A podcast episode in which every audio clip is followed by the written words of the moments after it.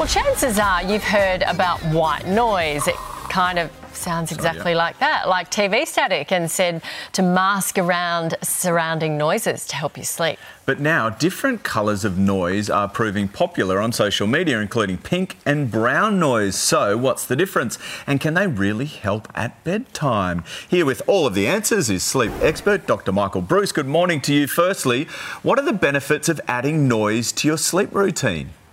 So, always good to be out here. Nice to see you both this morning. Um, so, what is the benefit of bringing noise? So, one of the things that we know is that noise helps block other sounds that could be disruptive to your sleep. Uh, one of those could be a snoring bed partner, a snoring dog, uh, noisy neighbors, street noise things of that nature. And so we're looking for things. And by the way, a lot of people don't like to put stuff in their ears, so they may not like earplugs or things of that nature. Oh. And they want something that's kind of going to change the environment a bit. And that's where noise machines come in. Yeah, that's what I did because every one of those ear things hurt my ears.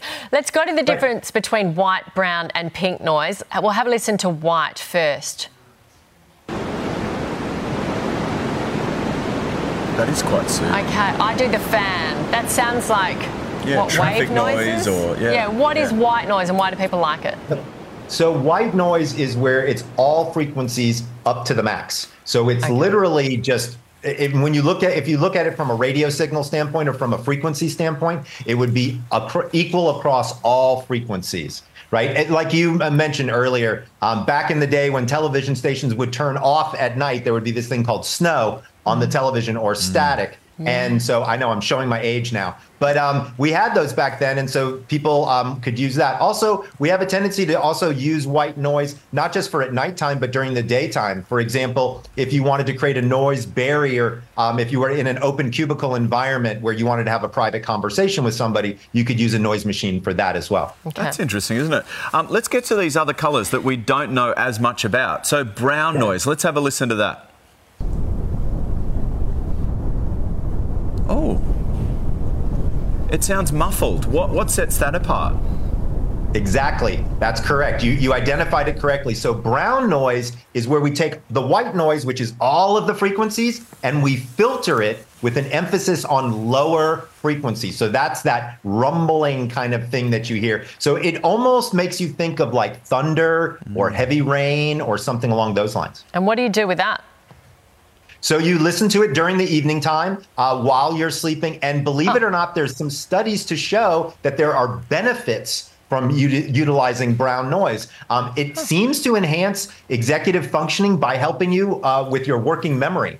So oh, this is kind of cool. You could okay. listen to something at night, and mm. it makes you mem- remember stuff better during the daytime. Change. That's cool. Yeah. Okay, finally, pink noise. Let's listen to that.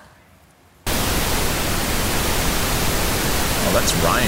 Yeah, but I feel like it's waking me up. Do I sleep with that or wake with that? That's peaking that one. Nope. So you fall asleep with this as well, and it and it's this is filtered noise between white and brown. So there's a frequency in between that they filter, and they call that pink. It it kind of to me sounds like light rain falling or like leaves rustling around mm-hmm. in the mm. wind. So it's supposed to be a little bit of a lighter type of sound. And and what the benefits seem to be thus far from the research, and again, there's not a ton of research on this, but there is some. It does appear appear to improve memory and sleep quality.